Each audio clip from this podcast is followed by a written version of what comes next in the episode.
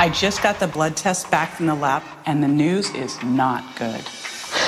It's an immune response called a delayed food sensitivity. Mm-hmm. This is very different. This happens because you eat the same food over and over and over and over again. But worse than that, your body actually craves it. Mm-hmm. So you eat it, and the, the reaction to it's delayed. So, what do you think, hearing that? What do you think you probably are reacting to? The pizza, the pizza, the pizza, the pizza, the pizza, the pizza, the pizza, the pizza.